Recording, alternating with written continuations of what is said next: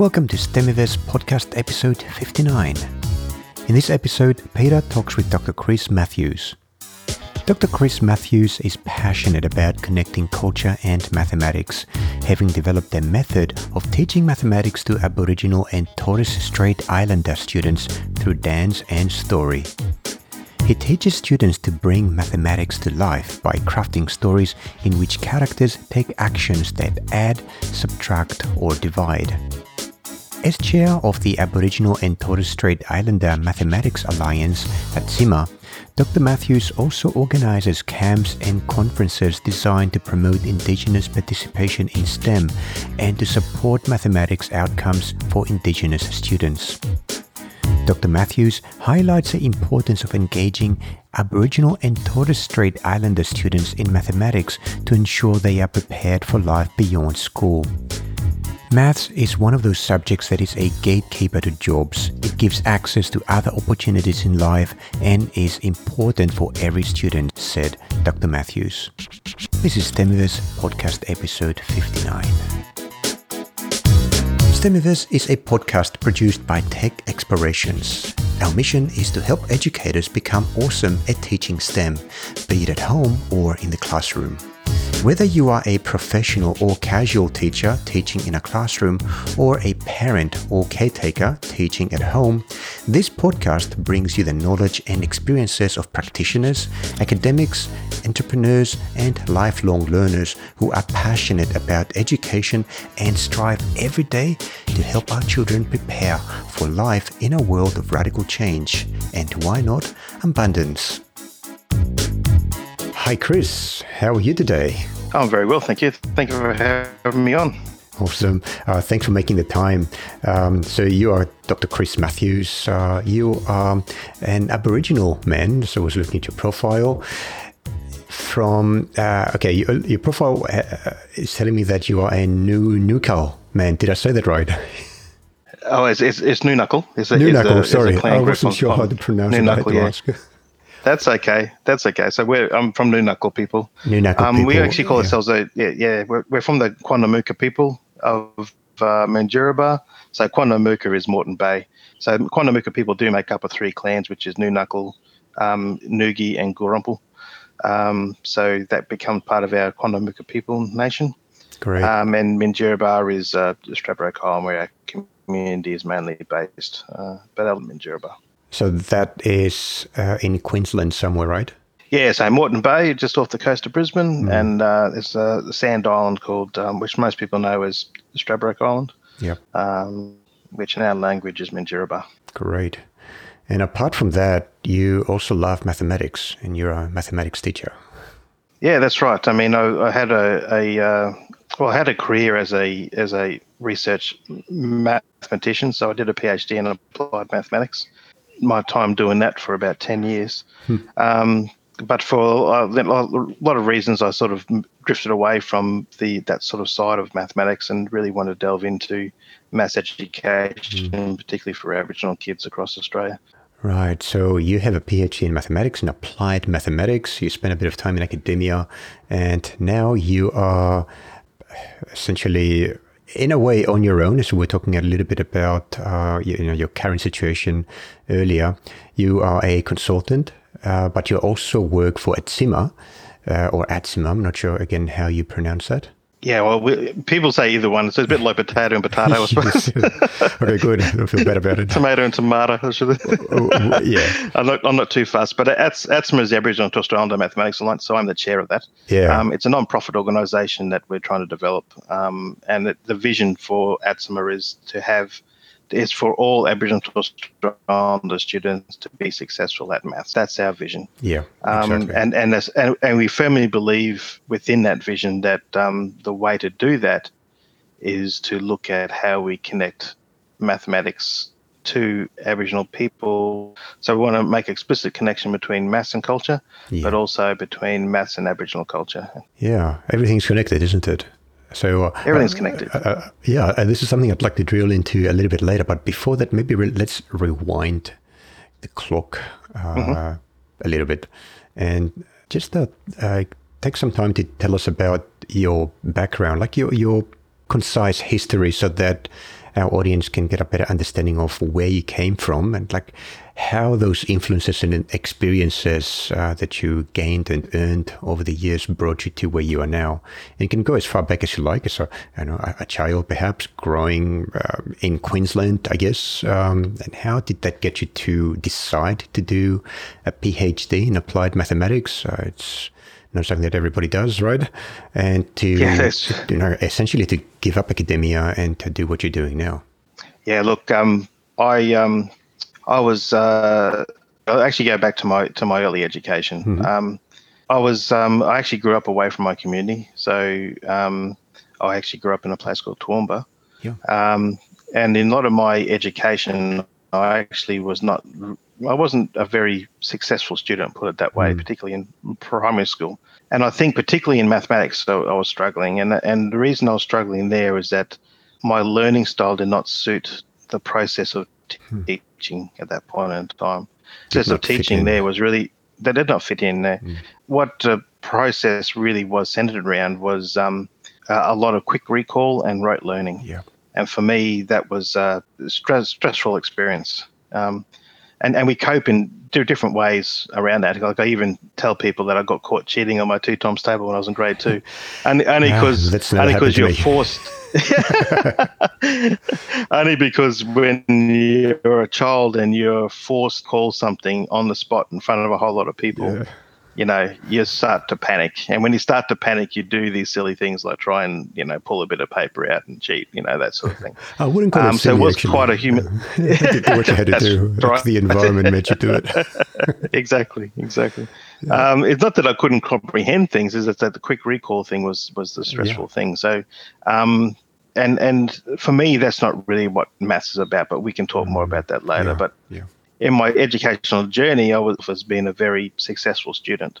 So, Um, sorry to interrupt you. If if I understand right, that experience with mathematics and the way that it was taught actually gave you a bad taste. You disliked mathematics, right? Yeah, it, it was. Um, I don't know if I like dislike maths itself, but I disliked that experience. That experience itself. Um, I, I don't think I really necessarily walked away from mathematics necessarily. Um, I can never really remember saying I really. Ha- um, actually, an interesting thing I actually rediscovered was I looked back on one of my um, photos when I was in primary school, and it said, "What is your favorite subject?" as I normally do on the card, and I did put down mathematics, and I, didn't- didn't realize that I actually had that sort of then. I think yeah. but there was a there's a point there that that that process was not working for me.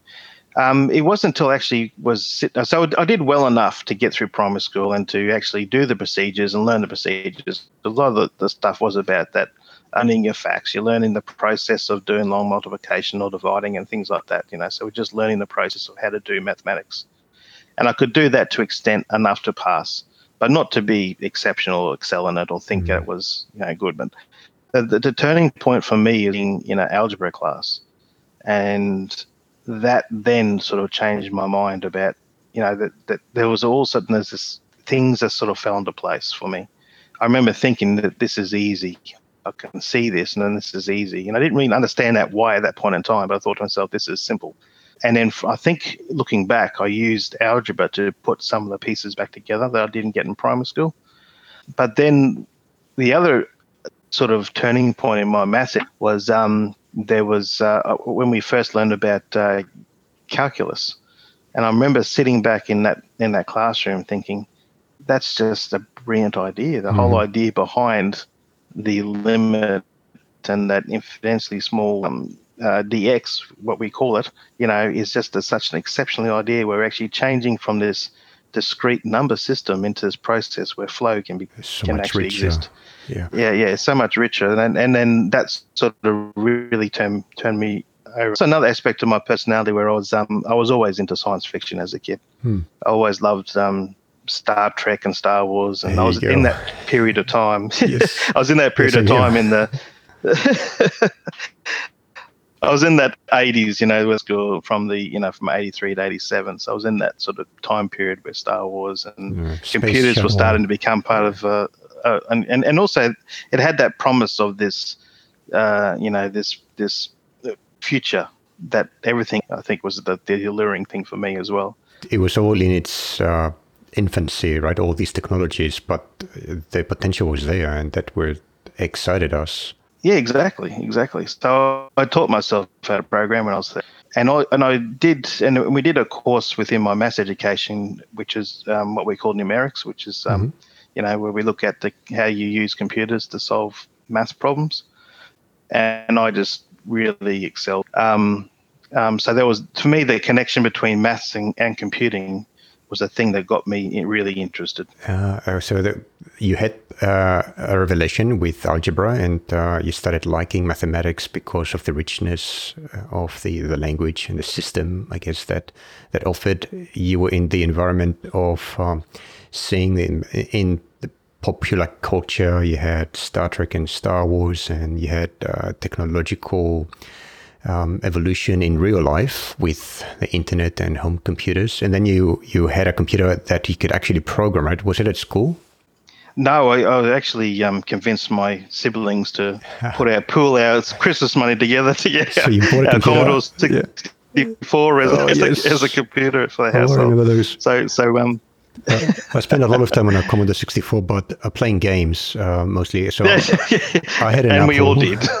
yeah, uh, I had an Apple computer back then. I had an Apple II that I, I used that for programming, but it, the graphics were not really good on the Apple II. So I'd go to that mm. other friend of mine who had a Commodore 64 and play games with that. so,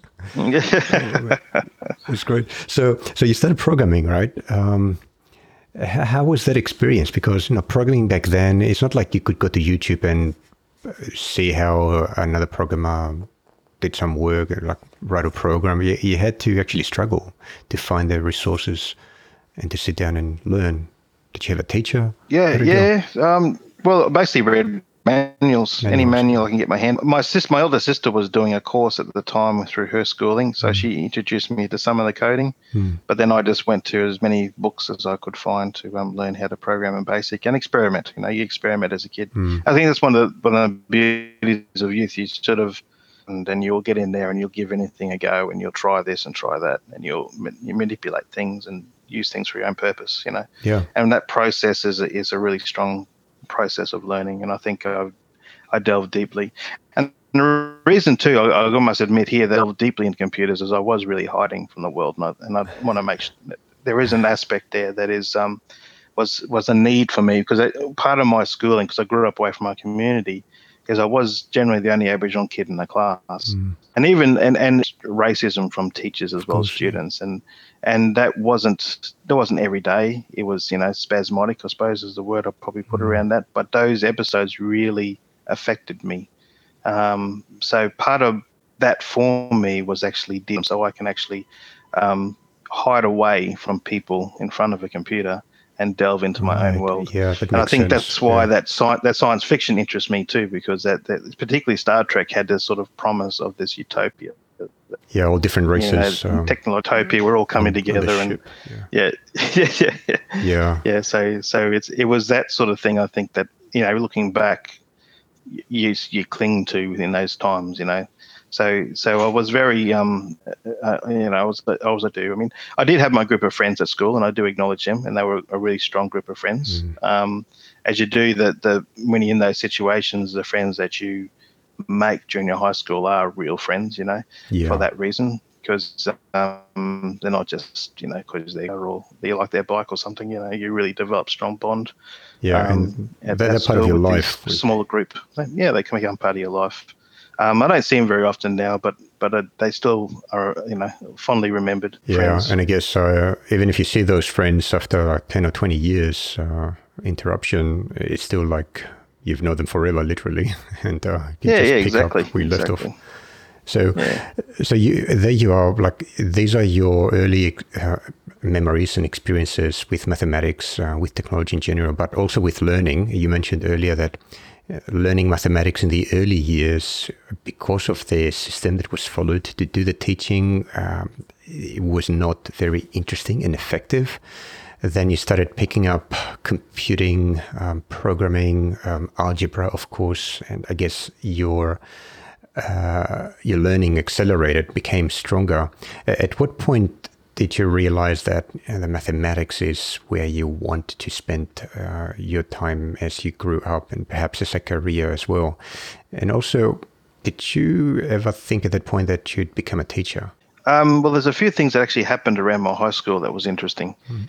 Um, I, I, knew from the experience around Toowoomba that I needed to get out of Toowoomba. That was my thing. In my head, I just wanted to get out of Toowoomba and experience something different. So I knew I wanted to get to university down in Brisbane to get away from from from there.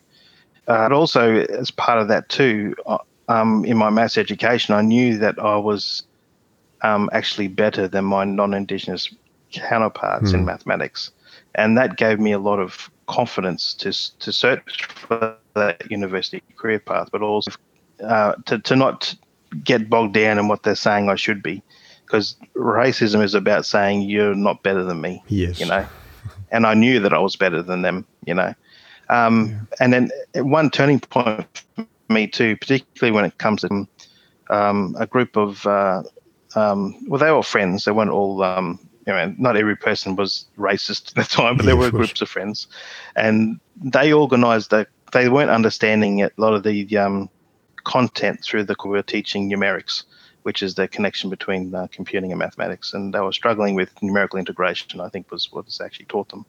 Um, but anyway, so they were struggling with that idea. So they asked me to run a class for them, mm-hmm. so they had to do it.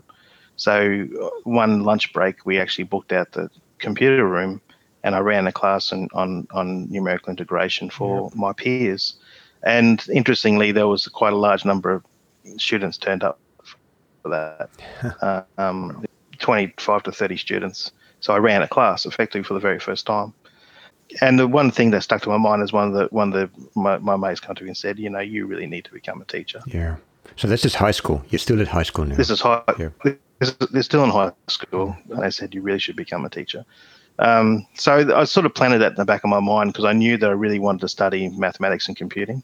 Universities in '88 didn't really offer um, a strong course just in that. Um, the IT revolution, everyone was doing IT, which is not exactly what I wanted to do. Um, so IT at that time was really about information technology, how you store information, databases, you know, retrieving information, stuff like that. So, I, you know, I could do that stuff, but it wasn't where my interest was. Mm. Decided just to pick up any computing course I could or any maths course I could. Um, I ended up going to Griffith University for my undergrad, so I was hmm. picking up any maths or computing course that I could during that during that for a um, science degree.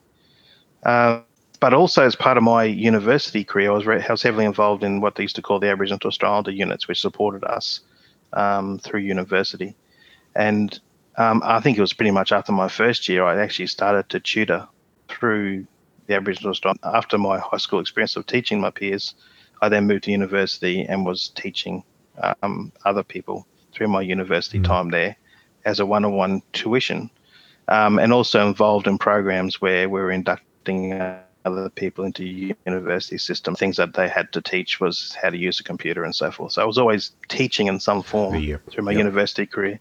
And eventually I went into postgrad and I naturally slid into the tutorial system. So so you could say that of course. Or whole, whole life since hot teaching. Yeah. Yeah. Yeah. yeah. yeah. yeah. So I've been teaching for a long time in that sense, without having a formal teaching qualification. So then, uh, I guess you got your bachelor's degree in science, right? And then you decided to continue with a PhD in applied mathematics. Yeah, I, I actually did my. I, I, had no idea what postgrad was because this is mm. the this is this sort of um, I suppose some some students who know the university is university, they have that culture of that and because I was pretty much first in family type person, mm. an Aboriginal person as well, you, you don't know the system. So I I remember finishing my degree and, and actually was finding it hard to get a job. So the time said you need to do an honours program. And I said, what the hell is what that? Is that? what is that? I have no idea. Um, so I ended up just going to talk to one of my teachers, and he and they looked at my marks and said, "Yeah, let's let's do honors." So I did, I did one year of honors, and and that turning point for me too. It really solidified all the mathematics I was learning, and that was the first point where I actually was doing like uh, you know like computer modeling, where we were modeling Ah, that's a when the computer comes environmental situation on a computer. Yeah. and we did it for a year on doing that. And that's that's where my you know that's when I knew from that point that I was going to do a PhD. So that is what applied mathematics is. If you could clarify that, uh, we understand mathematics, but then applied mathematics have to do with computations, right? Especially those that you can perform on a computer. Am, am I right? Yeah, that's right. I mean, a, lot of the uh, equations are written down for uh, environmental systems or complex systems, as we call it. They usually involve what they call a partial differential equation, and the forms that we need to model the world around us can't be solved analytically. You, know, you can have simplified versions; they can be, but you know they can't be solved, you know, analytically. So the what we do is we develop um, numerical techniques, or there has been numerical techniques to get uh, approximate solutions to those Ah, equations. Yes. You know, so so you look at how those systems, um, how those solutions uh, behave for the systems, Mhm. and then we use data to back up our evidence to say that this is behaving as we expect. Yeah. That, Um, and then once we have a model Yeah. to behave as it's expecting, then we can say, well, back we can project it in the future to see what it tells us. And that's how you Uh, do things such as predict the weather using a supercomputer, right? exactly, exactly. And um, I remember from when I was doing my, my computer engineering degree, and we're trying to, to program computers to do things such as calculate a square root, for example. I mean, this is something that you do uh, in a, in approximation, especially for numbers that don't have a uh, precise end or uh, like a, a, a specific number with uh, a set number of uh, decimal points. So another example is um, what is the volume contained in a sphere?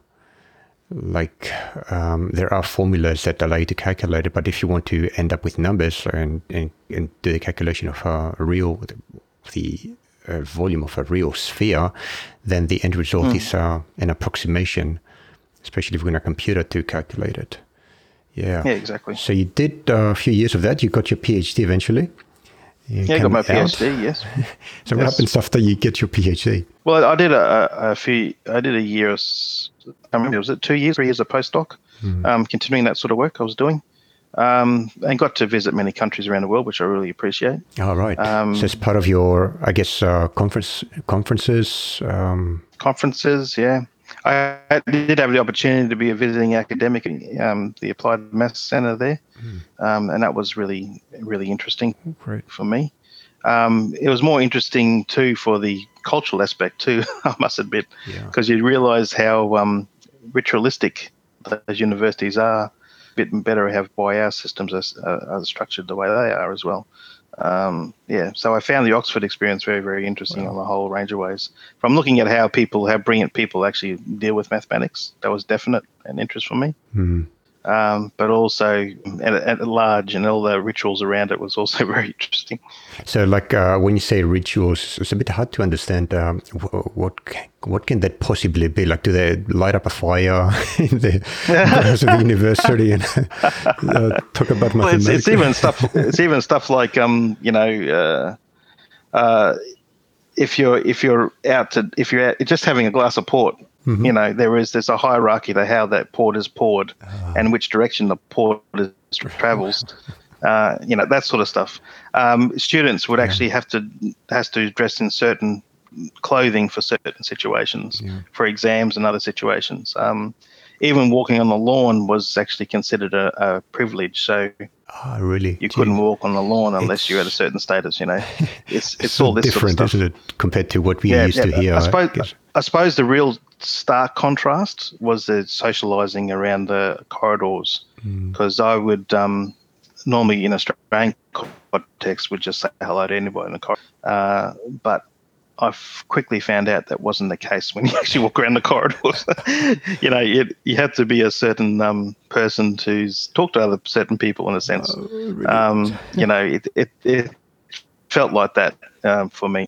And also, um, even the common room was very much like a process of, um, you know, people. There was a, a very open and sharing ideas, uh, but you know, me being a visitor was not. You don't order an idea. There was a process there before you could go and do that sort of stuff. You know, so there's all these little things, and some of it does make sense, you know, and some of it was like, geez, that's a bit strange, you know.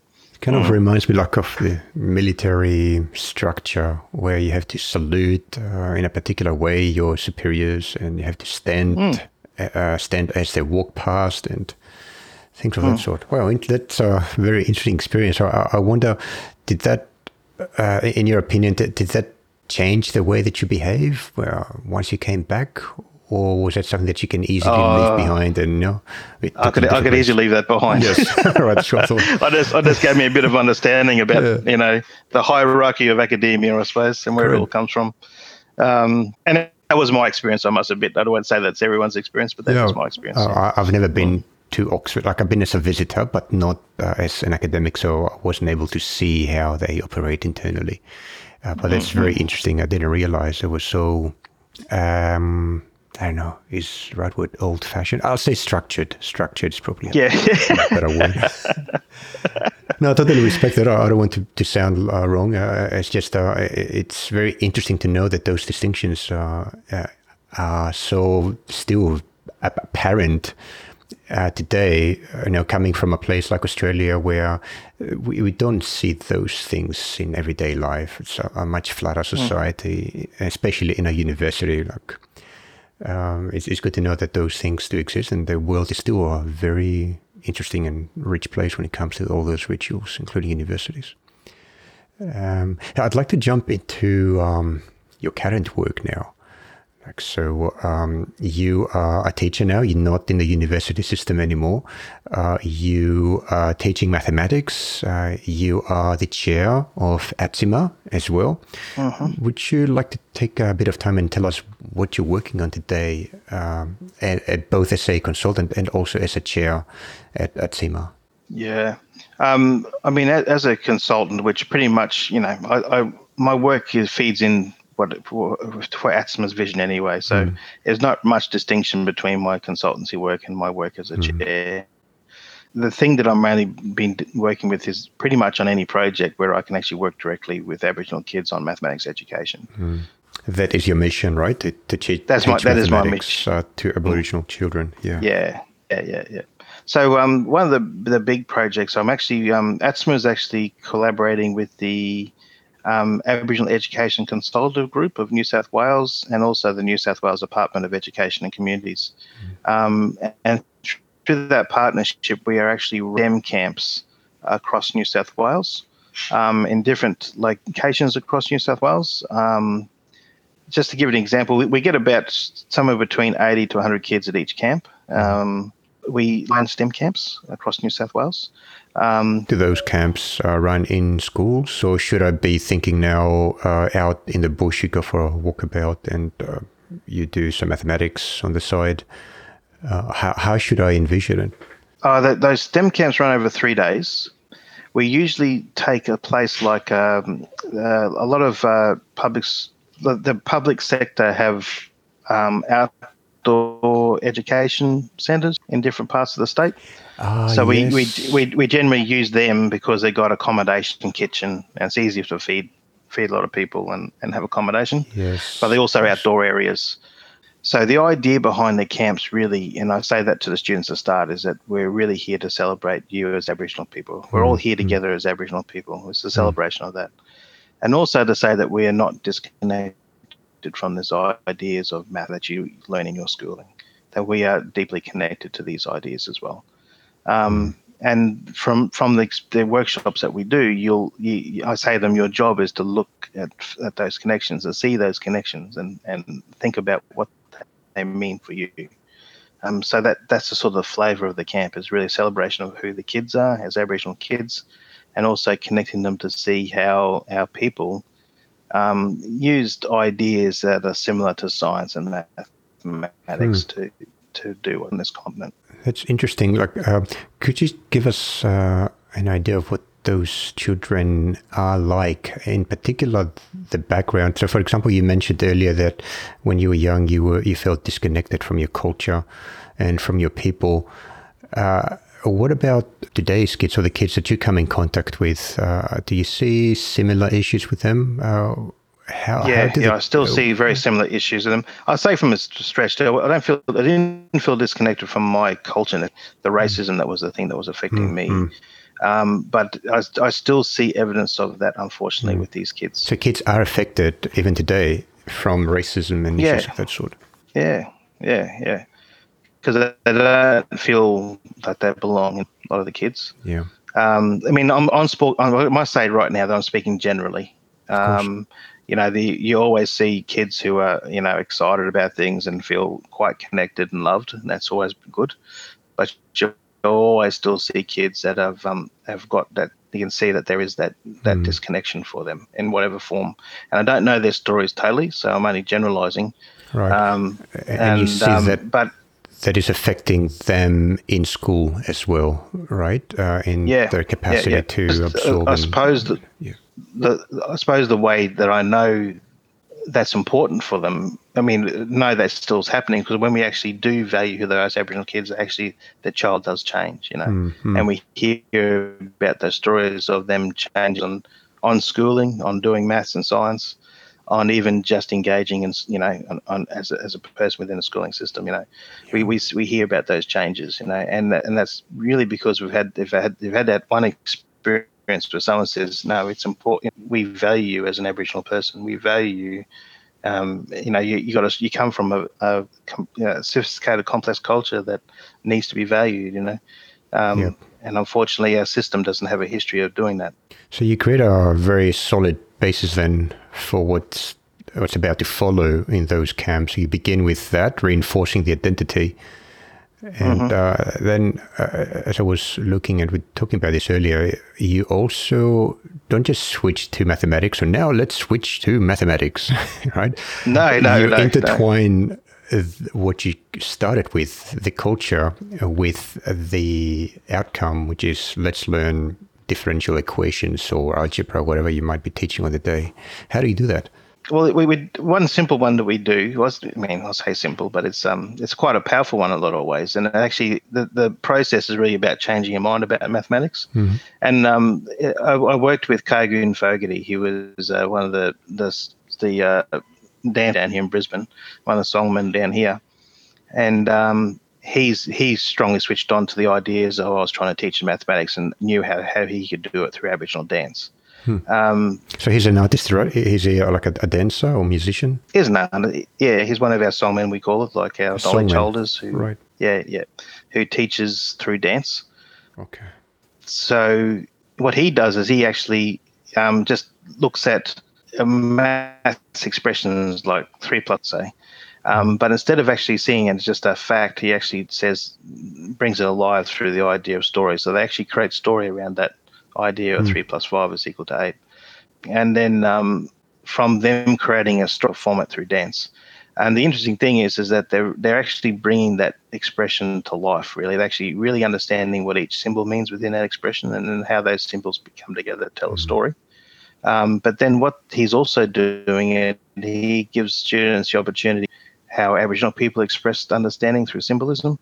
Um, he also paints the students um, in certain styles and, and in the past has explained the symbolism of the body paint in connection mm. to country um, as a sort of, uh, and then performs a dance of the ones actually created.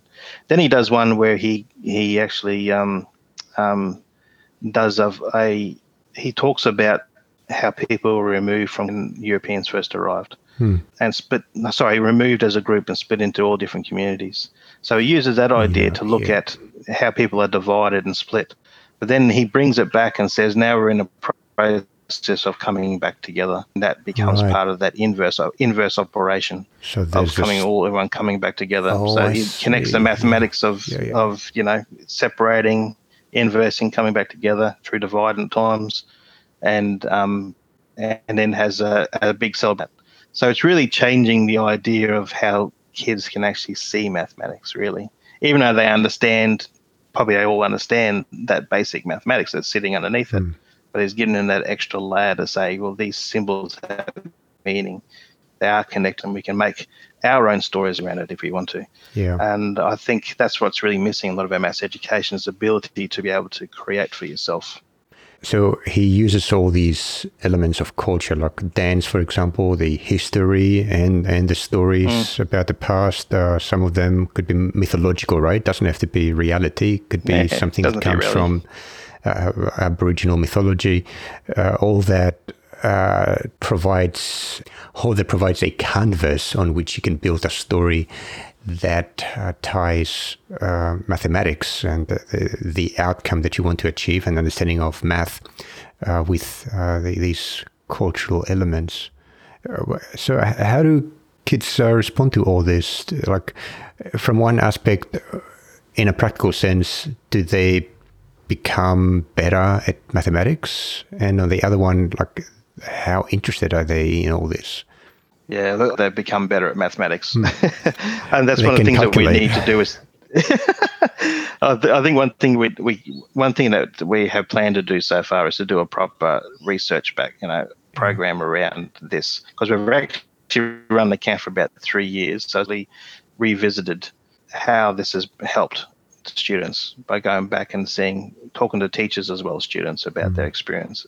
Um, we do survey students at the end of each camp and, and also teachers, mm-hmm. and overwhelmingly glowing response. You know, they've always ranked high and they, they yeah. say this is the best thing that they've done and all that sort of stuff.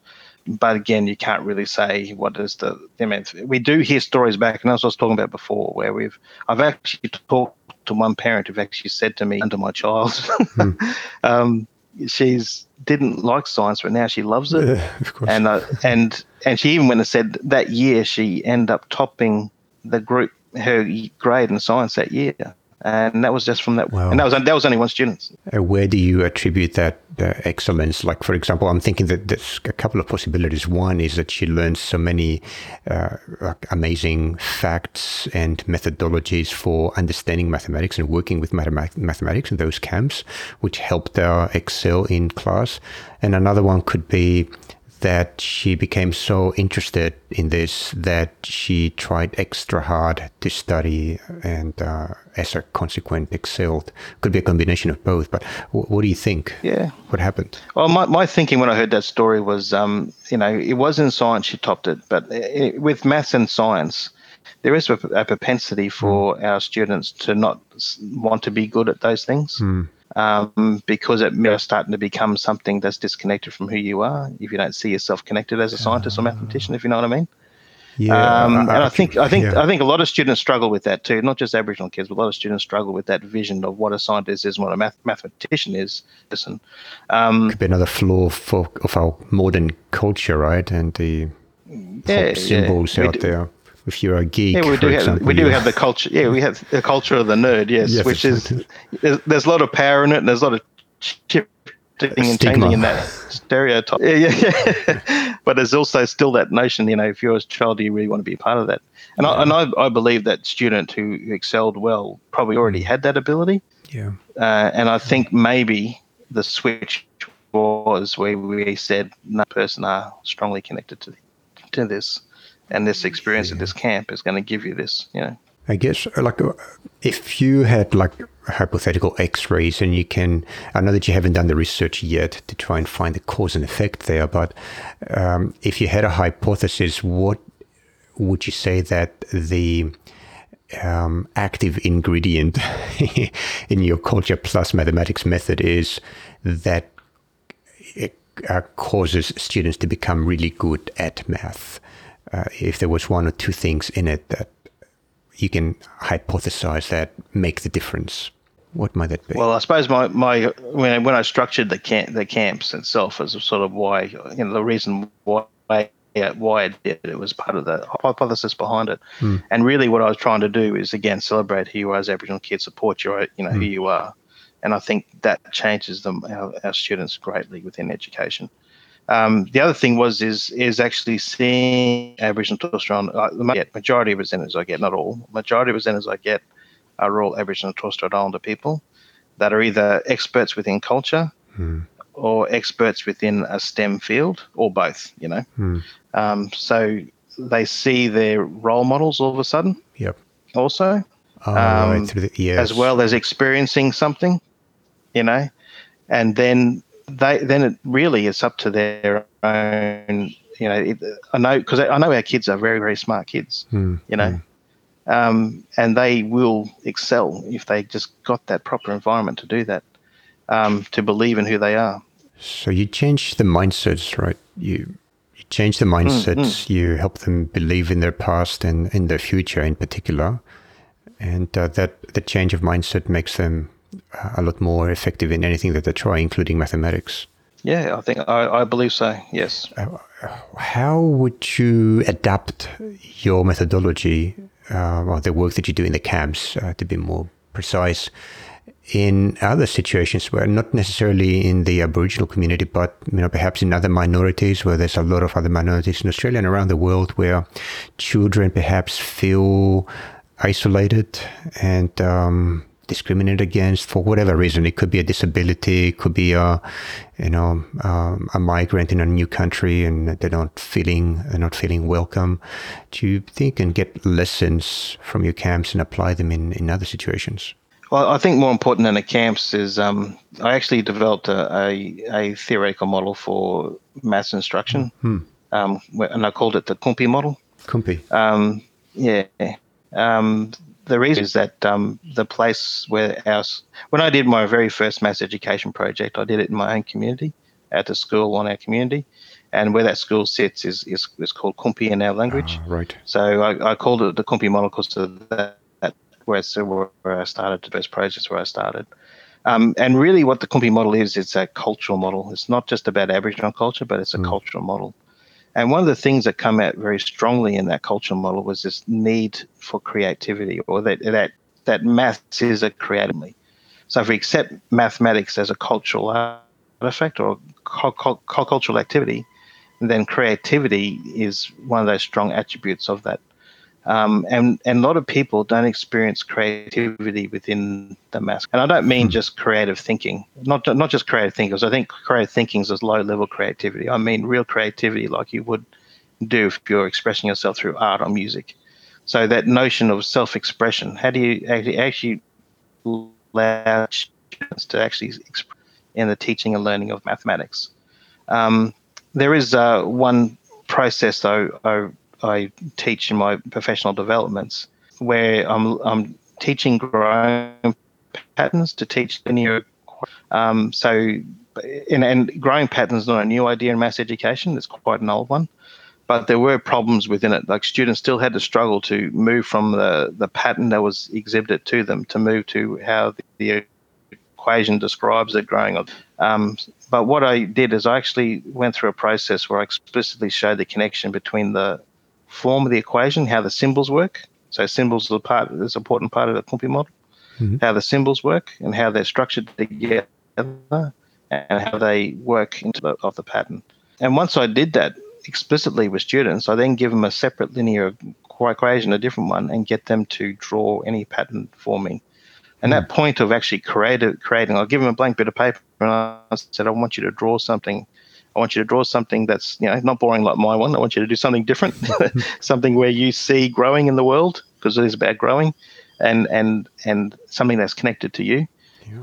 And so students for the first time an opportunity to actually sit there and think through how would I represent this, you know, this patterning, and in connection to this equation. So they actually have to have it in the same form as that equation. They're growing, and the students have done amazing things. Like there's there's um well actually there's one um, teacher I'm working with from Roma Mitchell High School in uh, Adelaide. She went into a group of disengaged year 10 boys, is what she said. And this year 10 group was from a whole different range of, of backgrounds. There are migrant kids, there was some Aboriginal kids in there and all that sort of stuff. So there's a mm-hmm. group of disengaged boys. So she went through this process, and first thing she said to me, I was surprised they even wanted to draw the things. Oh, right. but when, but what she said was she couldn't believe what they drew. Like there was this one drawing she showed a boy doing a sunflower that bloomed, uh, but then it was was set in a cycle. So once it finished blooming, it started again. You know what I mean? So it doesn't quite fit maybe a linear equation, but the whole circle right around to one did. But then the linear equation just started again, if you know what I mean. So it was, it was a beautiful representation of that growth. Yeah, and the way he wanted to see that. Very interesting. Uh, I've never heard of uh, the uh, growing patterns methodology before, so I was doing a little bit of research. There's a, there's a few things on the internet, but uh, I'll ask you later if you could uh, give us uh, some documentation, links perhaps, or books. There's a couple of papers that I found. Yeah, uh, yeah for example, I found just one now by Jodie uh, Jodie Miller, Young Indigenous Students' Engagement with Growing Pattern Tasks, a semiotic perspective from the Australian Catholic University. Uh, would that be related? Yeah, uh, what Jodie did was uh, not quite exactly what I was doing. She was actually looking at how students perceive patterning mm-hmm. rather than actually patterns for themselves. Um, yeah, okay. It's still an important paper to, to read, obviously, but this is a little bit different. Interesting. Um, and it's also, I suppose, important because she was working with early years too, and, and, and, just sort of repeated patterning and not linked to uh, equations within themselves. Yeah but the, the the you know going back to Amanda Petter's story, I mean, the one that really um, surprised Amanda was this one one student wanted to actually do a drawing of the, uh, the foster care system, where the parents were the things that you know thing that stayed the same across the pattern, mm-hmm. and mm-hmm. and they actually had this community of kids growing around them from you know from the lives they've actually affected or changed. You know what I mean? Wow. So that's yeah. the way he, he wanted to. So so that that's a lot about the student and where they're actually coming from if they if the students feel safe to express themselves within that classroom. And for whatever reason, the boys in that point wanted to do this and wanted to express who they are and express themselves in doing it. And, and at the same time, they're learning quite a um, mathematical process. You know, they're actually understanding what a linear equation is and how it works. And um, the, the other part of that story, just to finish off, sorry, I know we're going a bit too long here, um, is that she actually set a test a couple of days later uh, she did her own pattern and they needed to write the equation for it. And the te- the students um, put up their hand and said, Miss, I don't think you got your pattern right. and I explained to her how how they how she didn't get it right or how it was ambiguous. You're actually all right. There it is ambiguous, and I really meant this. So she had to redraw it on the board. Well, so this is a sort of deep understanding. I think allowing kids to engage in that process of thinking how the concept means, what it means for me, and then seeing how it's connected to the algebra is mm. such a powerful way of teaching. And it is, uh, would, if I understand it right, I'm, I'm not sure if I have the uh, a good understanding of the, the, growing patterns methodology, but would you say that this is a, a tool for creativity as well that can perhaps be applied in uh, not just in mathematics but in anything? Oh, look, I mean, patterning is all around us in all different ways. And that's mm. one of the interesting things about patterning. And that's why patterning is all written through the maths curriculum. And patterning is part of art, mm. music, mm. and everything, you know. Um, our whole world is is exists with patterns. So yep. it can go cut across a lot of different things. And, uh, as humans, we really like patterns, don't we? Like we look up at the sky yeah. and say, "Oh, that's Mickey Mouse. it's a cloud." Yeah, exactly, exactly. uh, awesome. Yeah, uh, if you could uh, just uh, provide some resources, or at least um, like a good resource, uh, I'd be very interested to have a look at it because I think uh, it's going to help me with my work as well. As I teach electronics, and um, I'm always looking for like a method that can at least help students begin. And I find that the beginning of learning anything new is probably the hardest place for a student to be until they get the footing right. So anything that can help towards that, I think is awesome. What I could do is I can yeah. give you a draft, describe the whole lot that I just described to you, but in more detail. Yeah, if you like. Anything, yeah, whatever. And there's also links of a talk I did actually with it, with yeah. me describing the whole thing too. So I, could, I can send you. Uh, I think you've got some resources on the ATSIMA website, including videos of you presenting. Mm. Uh, would it be one of those that are good to look at? Yes, it would be. Yeah. All right. Great, great. I'll check those out. Um, I wanted to switch to mathematics now, just just mathematics, nothing else. As a skill that students need to have in order to do well in life in general, especially going forwards, you know, like technologically advanced society with a lot of, you know, uh, competition from everyone uh, all the time. Is math more important than ever, in your opinion? Um, is it more important than ever? I mean, I, I, never like to put a hierarchy on things because I think maths is important, definitely, otherwise I wouldn't be teaching it. But I think what's is our ability to allow our kids to be creative, really, because you know, um, one of the things that always um, in, in looking for the future, people try and preempt what the future industries will mm. be and try and teach that. yes. Universities uh, try and do that, all try and do that all the time. Um, and we're never going to know 100% what's going to be so what you're saying in the future. Uh, what you're saying is that uh, university now says, come and get uh, XYZ degree from us because in 20 years from now or 10 years from now when you graduate, or say five years, sorry, that's not school. In five years from now, when you graduate, uh, we're going to need another 300,000 of those people with those qualifications. And exactly, you're saying, is, exactly. how do you know things change so quickly? Exactly, exactly. And and nine times out of ten, I think people, well, they hmm. have a, a, gluttonous system of so many ex people, and they don't really need all those but you know, ex people. Need accountants. In that, they still need accountants. There's always going to be some stables, yes. you still need doctors, right? But we just don't know what kind of doctors. Uh, even, yeah, you know, yeah, I don't know. I'll take that back. Do we? Because you see artificial intelligence coming, and um, uh, look at my accountant. Uh, he's doing a lot like he, a lot of the work in accounting, like I just picked a random example, is routine that in a large extent it's been automated by software. So it's not that we don't have the need for accountants anymore. It's just the accountant today doesn't really do what they used to do 10 years ago, 20 years ago. Mm. So we've got a shift in a lot of uh, the traditional types of work. And of course, we've got a lot of new types of work, like when I ask my kids what do they want to be when they grow up, they say a YouTuber. Um, yeah, is that a profession?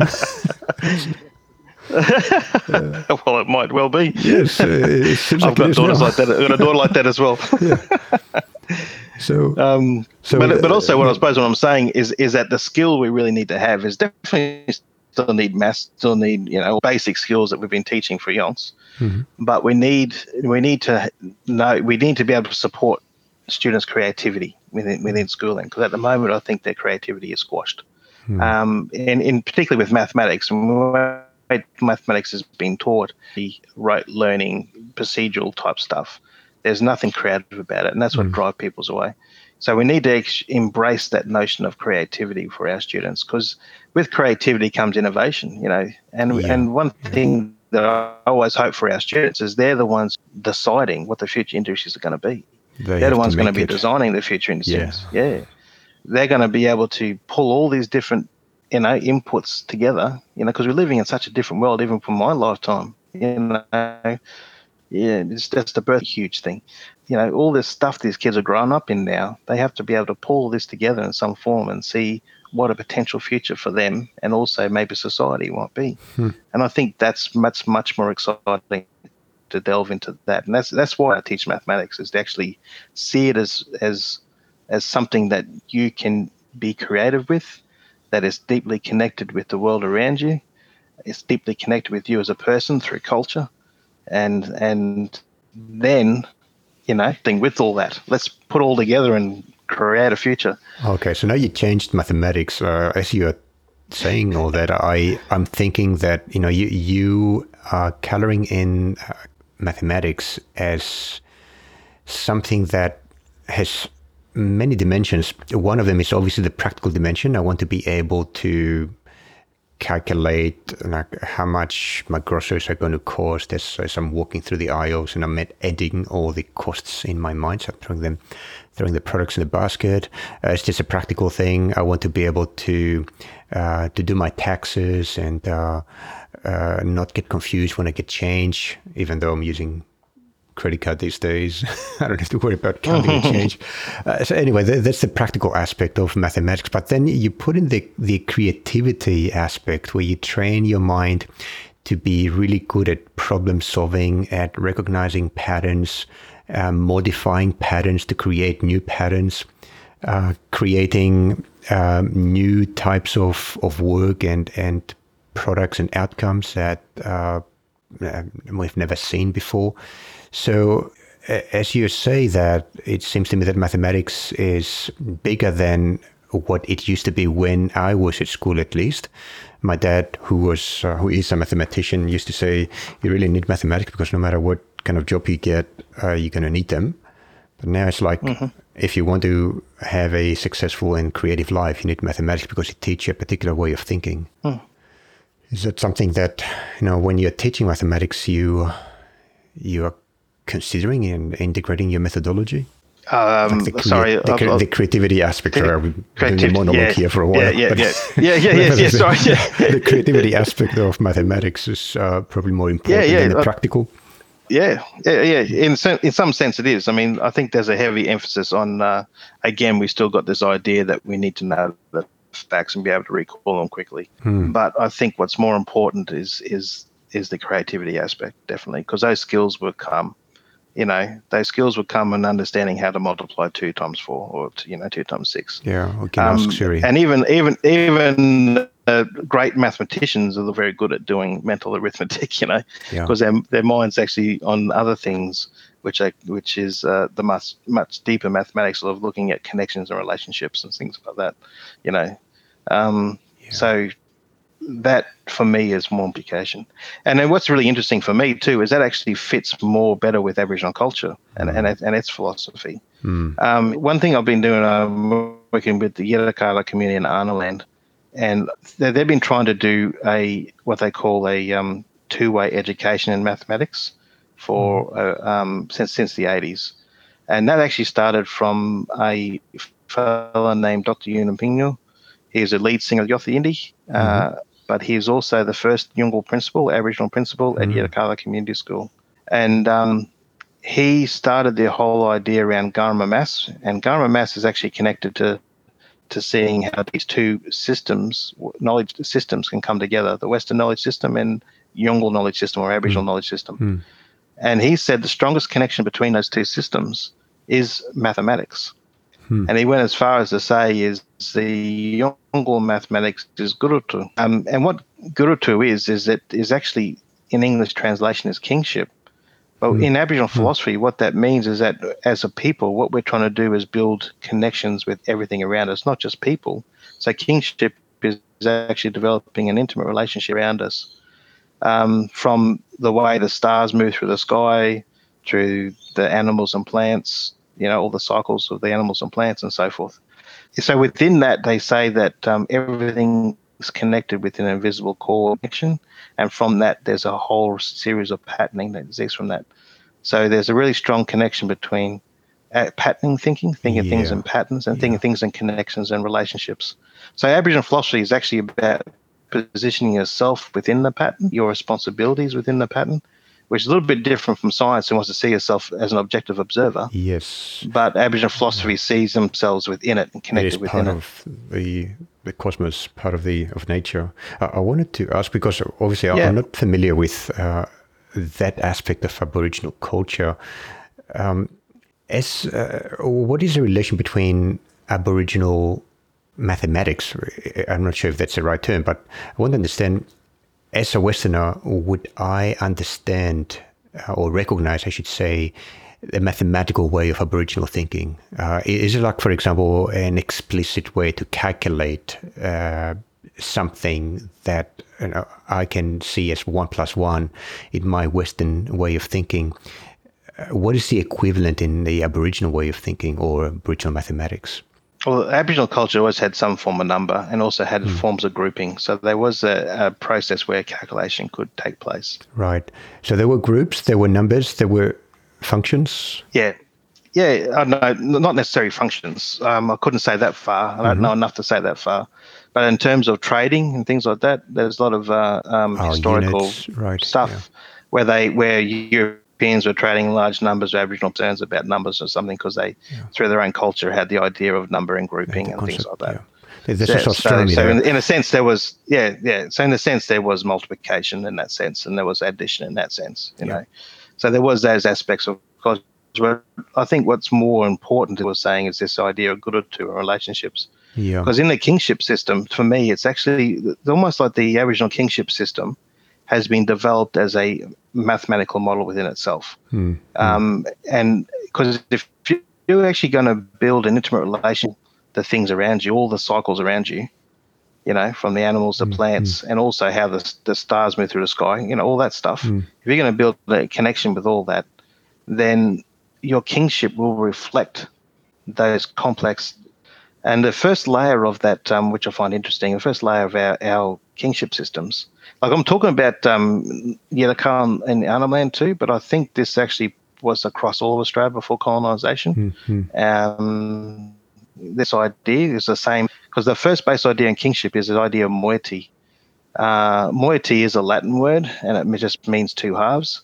So mm. the the uh, Aboriginal philosophy, the whole world is split into into halves. So everything's either Yirritja and Dhuwa, the two halves. So everything's mm. in Yirritja, and there's a whole set of things in Dhuwa. And the idea behind that is to balance. So right. one of the first principles in mathematics is you have that balancing idea oh, in mathematics. You yes. have plus and negatives. Right, right. You have inverse operations, all that sort of stuff. Then what happens underneath that? We they break down into um, skin groups, which does vary from group to group. But in Yirrkala, there's eight skin groups. They're put on two separate circles. So Aboriginal yeah, people actually had kinship that's on a circle. Yeah, he, there's all sort of marriage rights across circle. But what's more important is that why would you bother putting your kinship on a circle? And for me, at this point in time of my learning, and I'm only learning this because I'm not an expert. The experts are the mob up there. Um, is sense if you're building a connection with everything around us, and and everything around us actually moves in cycles and circles. There's nothing that doesn't. I don't think. Mm-hmm. I cannot think of anything that doesn't move in a cycle or a circle. So that would, if you're building explicit kinship with that, to put your own kinship on a circle as well, to actually marry that and connect with that. Um, and that's where that knowledge exists. That that actually explicit connection and understanding of how those connections work right. uh, is for me is mathematical within itself. There's such a different type of mathematics that we really have to really think about how that works and how they and how they explore that. So I think Dr. Yunupingu was right when he was saying that this is our mathematics, but it is different to what we would actually see as our expression of mathematics. Different mathematical expression, put it yeah. that way. I guess yeah. it's because it's so embedded in culture. It, would be hard for somebody trained in the Western way of thinking to understand the Aboriginal version of mathematics, you have mm. to understand a lot more than just the numbers, right? Yeah, yeah. But also on, on the, the on the flip side, I mean, I, I, sort of drew out for a maths professor when I was at a meeting once about this kinship because he was asking questions about it. So I said, "This is what I understand," and drew out what I what I sort of described to to you. And I and I said to him, you know, if, if a child, Aboriginal child, actually knows this knows this system and how it works to some level, should they be behind in mathematics? And he mm. looked at me and went, no, they should not be behind in mathematics because it's actually a complex system that they're actually and actually are gaining an understanding of. Uh, so why should they be? we don't have a standardized test for that, though. I'm sorry. No, no, but but but we also don't recognise what that child's bringing to the yeah, classroom, exactly, yeah, I'm, and then yeah. make the building connections and building the connections yeah. for them as either in their education. Mm, so that's where that's where I'm, part of my work I'm very excited about doing is. Uh, is to you know look at those connections. That's really, um, I think that that's that's powerful because it seems like uh, and uh, actually, I'm looking mindful of the time. I've got a few more questions, but I just want to say, like, as I'm just understanding what you're saying uh, over the past hour, the the, the connections based and patterns based uh, philosophy that Aboriginals developed over the last tens of thousands of years, uh, which also mm-hmm. contains mm-hmm. aspects of mathematics for practical and also for, I guess, spiritual reasons and to be able to understand the world around them has a lot of very powerful lessons that we can learn as teachers to help us go forwards in, in a world that is uh, a lot more dependent on being, being able to recognize those connections and uh, those patterns. Um, if if you could give one or maybe two pieces of advice to a teacher, you know, just starting out now, drawing from your learnings that we've been discussing, what might that be? As a, as a math teacher, you're saying? Yeah, as a math teacher. So, uh, like, I'd, I'd, like to summarize at this point and uh, say, okay, we've talked about a lot of interesting things. A lot of them are kind of mind benders, uh, at least for me. Uh, I've been training in a very different type of world, and uh, but I see that there is something very useful in all that. So, would you be able to yep. summarize that and like just give me some advice on how I can use your learnings to make me a better teacher? Yeah, well, I mean, the first thing is to look at this notion of creativity mm. um, in the classroom and actually draw on the students, allowing students to express themselves within the classroom while they're learning mathematics. Mm. I think teaching Aboriginal kids, there's a lot of good stuff that are starting to occur within the education space. The one was the re- recent release of the science elaborations in mm-hmm. which d- does have teacher background information on different ways of teaching science con- um, aspects, content, I should say, science content with an Aboriginal perspective. Mm. And there's a whole range of stuff that really even opened my eyes to the sophistication of Aboriginal culture within that. Um, mm. So that's a good place for teachers to actually learn some stuff, to start learning some stuff, how our cultures were sophisticated and complex. And you can even draw some of those learnings into um, uh, into the math classroom from those science elaborations as well. Um, the other one is the astronomy website. So there's the Indigenous astronomy website as well. Um, Aboriginal astronomy website. That's right. it. That's it. Yeah. And it has a whole range of, of papers in there. It's a bit, you know, there's a whole range of stuff within there, but it is worthwhile the summary papers where they might yeah. say, you know, a bit about Aboriginal astronomy, because that then will actually give you an indication of of the you know where our people were thinking and how they're thinking yeah. about the world around us as well. Um, so I think the teachers need, unfortunately, need educate themselves to some extent at this point in time, mm. and about what the possibilities are to bring in education. But even just looking into those few points that we have now would actually greatly improve the process of education for Aboriginal kids, but all for all kids as well because we were educating all children about what Aboriginal culture was, yeah. not, not what we've been taught in the past. Yes, absolutely. And I guess always, uh, as a teacher, always try to connect what you're teaching to the culture of the students. Make connections with the culture. Mm. Don't teach mm. in isolation. Great. Thank you exactly. for that. um, let's make uh, let's do actually one uh, one more question. Um, it's open slate here. Any parting thoughts for our listeners? Anything that you want to to say to them? Oh, I looked at. I hope you enjoyed what I had to talk about. and if you did, um, did. you know, please join. if you did joy, enjoy what we talked about, I mean, we the ATSIMA, which is um, um, the Average Australian Mathematics Alliance, has one as a member, and you'll get more of our information. Yeah. We are developing a resource page um, slowly over time, so you can keep in touch with what we're doing on our resource page, um, and um, uh, you know, get in contact if you want to know more through my website. Do you need to be a, an Aboriginal person to join ATSIMA? Nope. Um, I'm a firm believer that um, this is, you know, we need to work together on this. Yeah. Um, Aboriginal and non-Aboriginal people. And one of the reasons is, is that, you know, settled on the notion of terra nullius, which is land belonging to nobody. And yeah. that affected all people in Australia. Like uh, it, it obviously had the effect of dispossessing Aboriginal people mm. that we often talk about and we should still talk about. But the other flip of the coin was that it also raised generation people that had no opportunity to learn mm. about who we really were. Yeah. You know, and and and that's that's a sad thing too. Um, and so we really need to change that. And part of our education system needs to start changing that. So that's Absolutely. what yeah. I, I, believe that we all need. To, yeah. Yep. So we all need to do it together. It's mm. uh, yeah, thank you. I'm looking at uh, the the website ATSIMA, and uh, you have really nice resources there, including videos, there's stories, uh, papers, and so on. Uh, really good resource, and I understand that it is growing. So uh, just check regularly. I'm going to look up the Aboriginal Astronomy website as well and link it to the show notes uh, as well. Uh, and uh, I think that looks very interesting too. And uh, anything else that we mentioned will also be in the show notes. So, okay, um, cool. how can people get in touch with you, Chris? Um, do have a, a, email on the ATSIMA website. Yep. Um, I do have Melinda who works with me, mm-hmm. and she does a lot of my emails, so she responds from her maybe, or myself. Sure. Um, okay. Um, but um, do give us a bit of time because we do get a bit of traffic, and there's only two of us so far. no Hope to grow grow more. So, um, uh, but you know, we we do eventually get to you. You're also um, on please Facebook. contact us. Uh, you're on LinkedIn. I'm on Facebook. On yes. Yep. That's right. Okay. That's right. Twitter also, and I do have a personal Twitter account as well. If you want to follow me on that, but um, they're probably wasting your time. We want to. That's the one's a better one. Do you tweet? do you do you tweet occasionally? No, this is the problem. Occasionally. Occasionally, yeah. Same here. Like I know the importance of tweeting, but uh, just I can't get myself like to take time off my work and get into social media and start posting stuff. Uh, I, yeah, yeah. I'm struggling here. Yeah.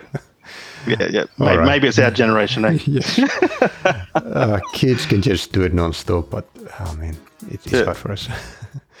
well, thank you very much, Chris. It was a true pleasure. I learned a lot again. Uh, and uh, the last three days, I had uh, three podcasts, and each one was like uh, an eye opener. Uh, so thank you for taking the oh. time oh. and enlighten me and our audience. No, thank you very much, Pierre. Thanks for having me on. I really appreciate it. My pleasure. Bye bye. Bye bye. That's all for this episode. The notes for this episode that include links to many of the resources mentioned and information on how to get in touch with Chris are available on our website, techexplorations.com. Each episode comes with its own page on the Tech Explorations website and a goldmine of information in the notes. This STEMiverse podcast episode was produced by Tech Explorations. Do you have any questions or suggestions? Would you like to nominate a friend or colleague to be our guest? Please email us at pa at texplore.com. Subscribe to us on iTunes by searching for the name of our podcast, STEMiverse. That's S T E M I V E R S E. Thanks for listening, and we'll see you again next time.